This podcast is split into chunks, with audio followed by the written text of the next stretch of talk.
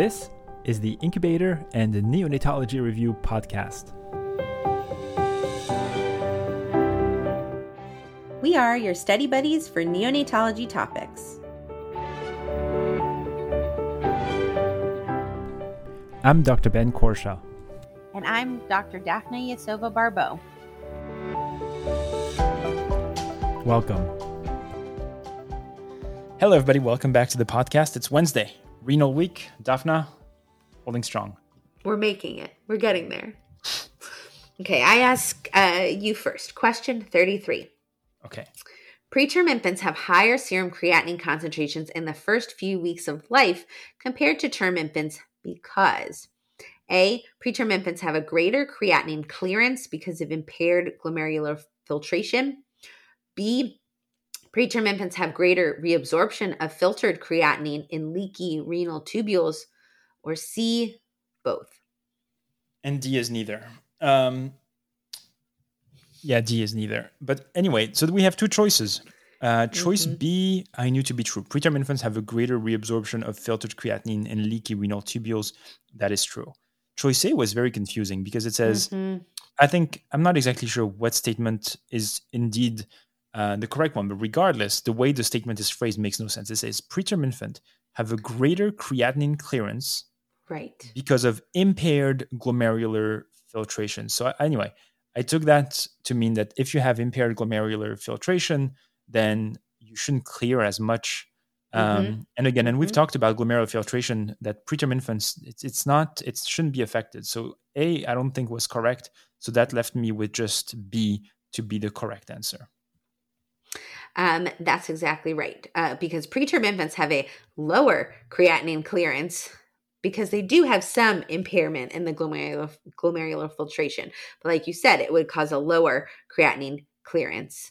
Um, and they have a greater reabsorption of filtered creatinine in leaky renal tubules.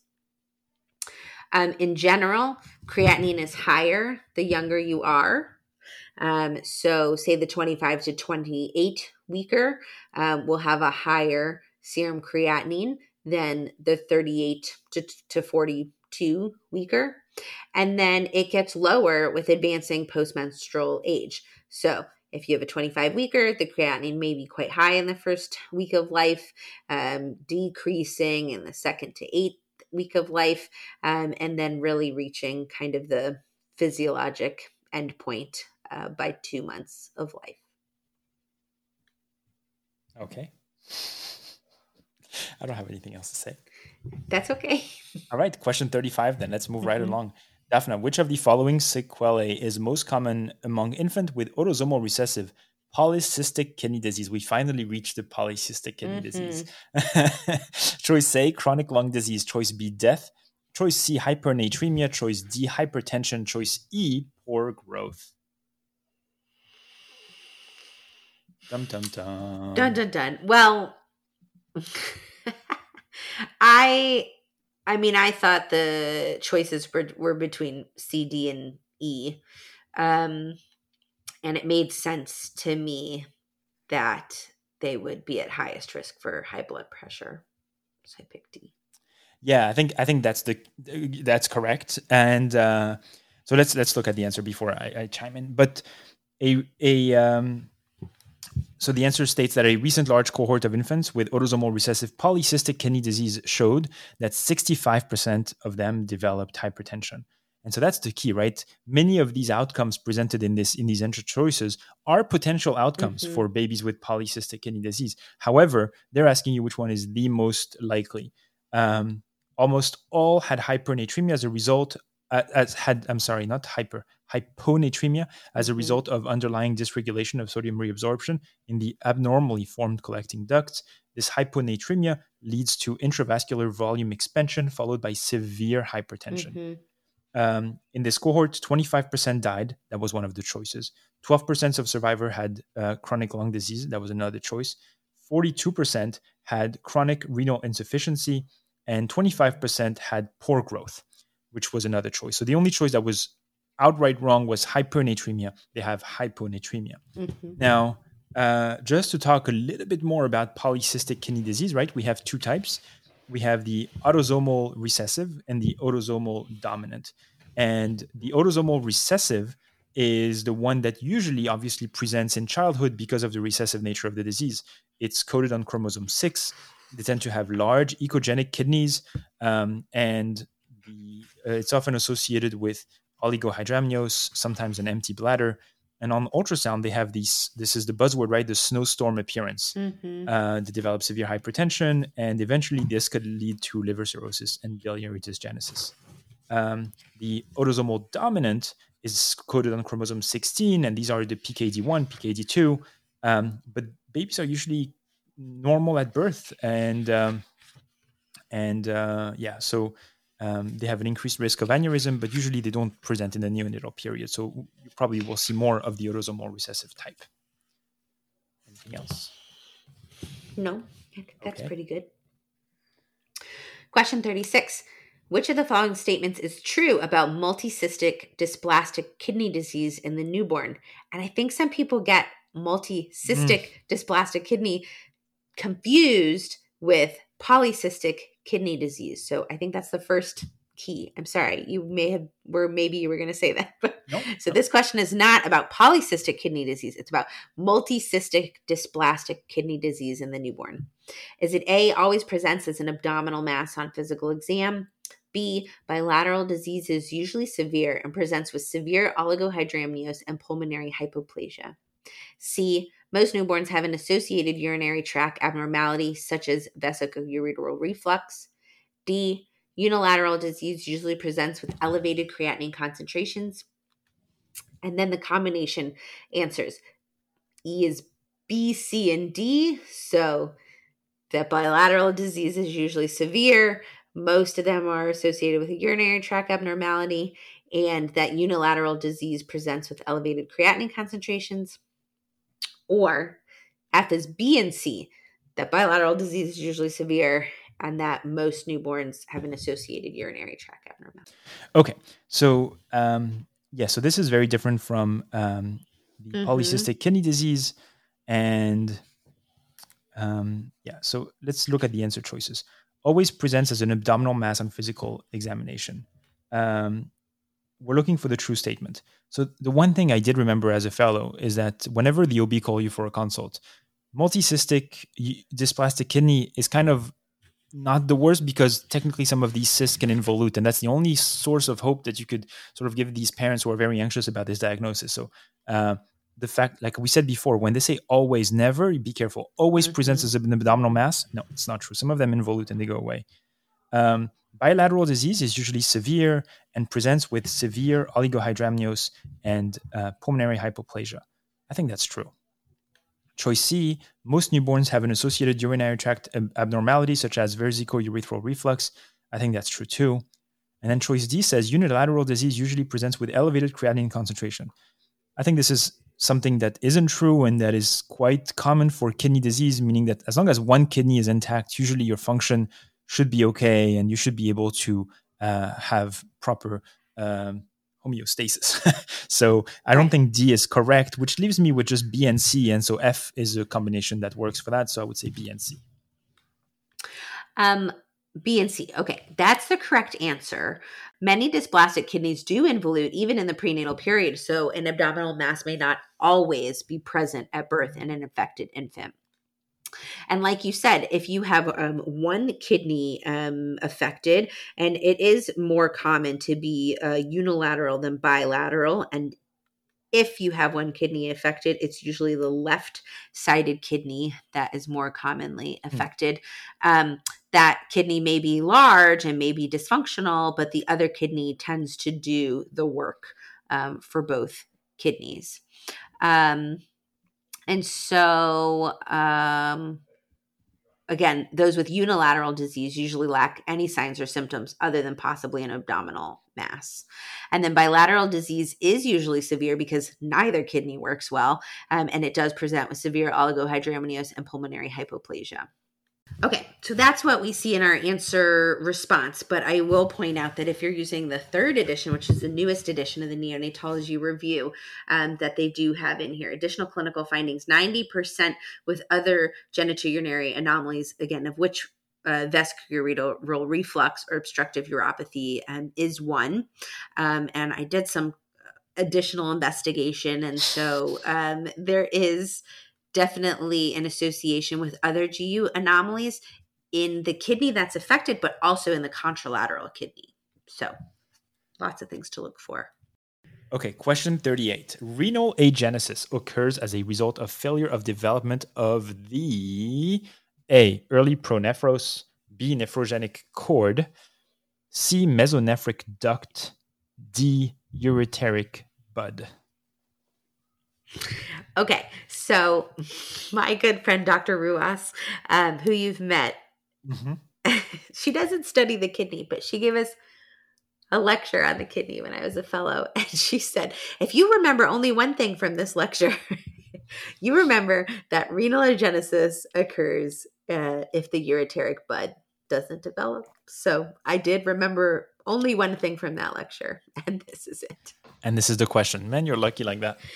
I would have remembered some esoteric fact or some random nope. stuff about the kidney and would have been left to my own devices when it comes to that. So um, that is correct when it comes to embryology, um, I hated embryology in medical school. Mm-hmm. It was not taught to me in an engaging, exciting way, and I didn't engage with the subject. And obviously, becoming a neonatologist, you had to sort of go back and revisit that relationship. So let's make this easy. There's a big trap here, right? Renal agenesis, you're tempted to pick the answer A as the answer, saying early pronephros, right? It sounds like, well, if the if the process starts in the early phase of the pronephros, which means the early nephron, mm-hmm. right, then it must be what leads to renal agenesis. Mm-hmm. And so I think that's where the trap is.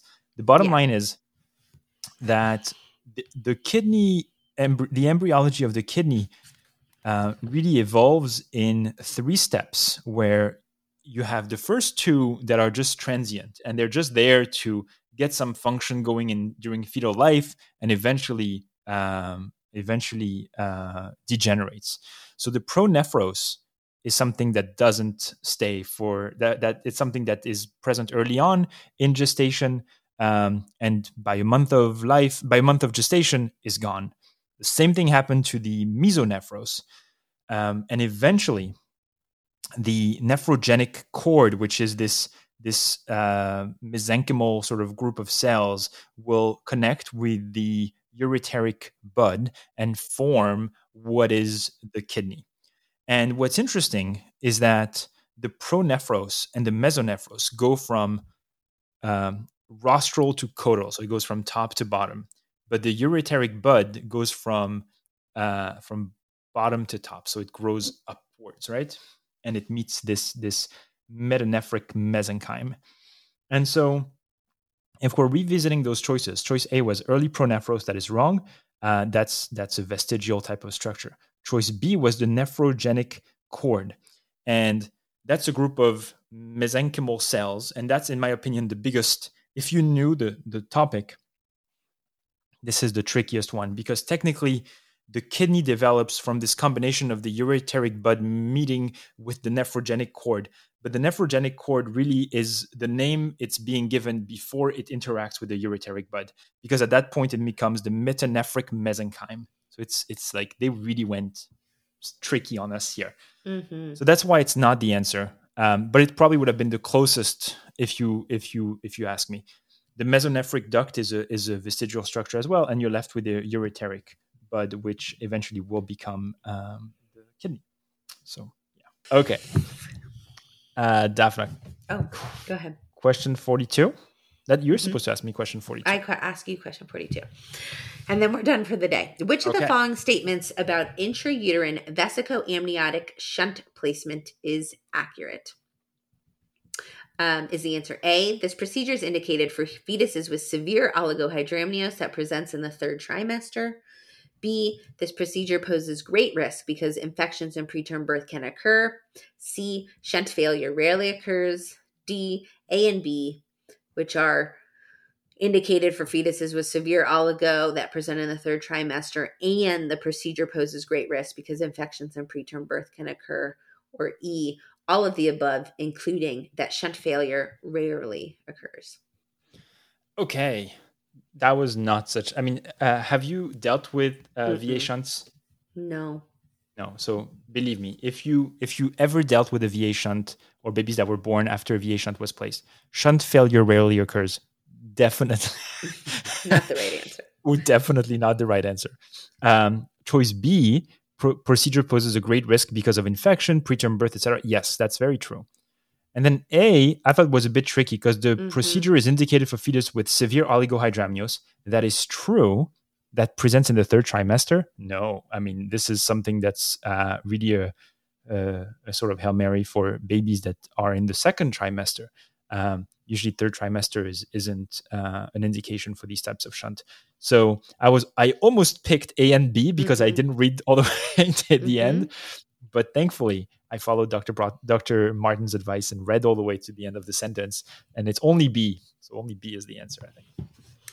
Yeah, those really long answer choices really can get to you. So that's exactly right. The the vesicoamniotic shunt placement is indicated when there's severe oligohydramnios in the fetus during the second trimester, and that's because if we don't treat the oligohydramnios, then we have this risk very significant risk of, of lung hypoplasia.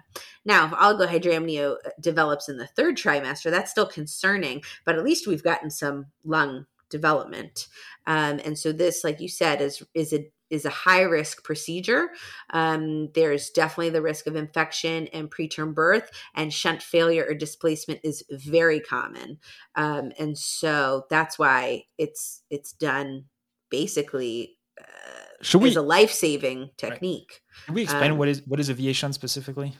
Go for it.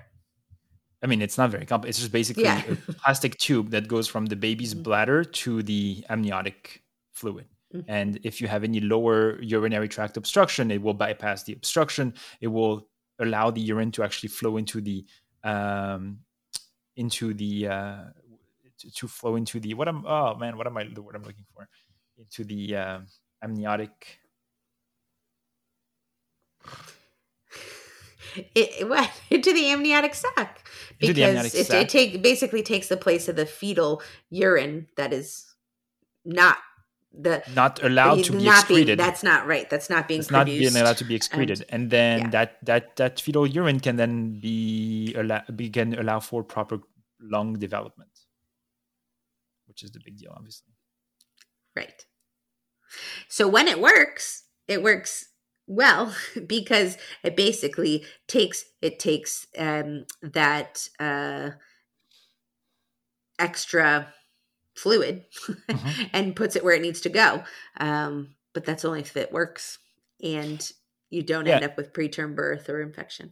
And sometimes you do end up with preterm birth, and that's accepted mm. because it's a bridge in terms of trying to get you to a mm-hmm. gestational age that mm-hmm. can allow survival. Um, so yeah in that context, I think it has it has tremendous value. Okay. Is is that it for us today? Yes. All right, short Two. episode, people, but that was good. Okay. All right, Daphna. See you tomorrow. Thank you for listening to this episode of the Incubator and Neonatology Review podcast. If you like our show, please leave us a review on Apple Podcast or Spotify. We would love to hear from you, so please feel free to reach out to Daphna and I via email by sending your messages to nicupodcast at gmail.com. You can also message the show on Twitter at NICU Podcast. Thanks again for listening and see you next time. This podcast is intended to be purely for entertainment and informational purposes and should not be construed as medical advice. If you have any medical concerns, please see your primary care practitioner. Thank you.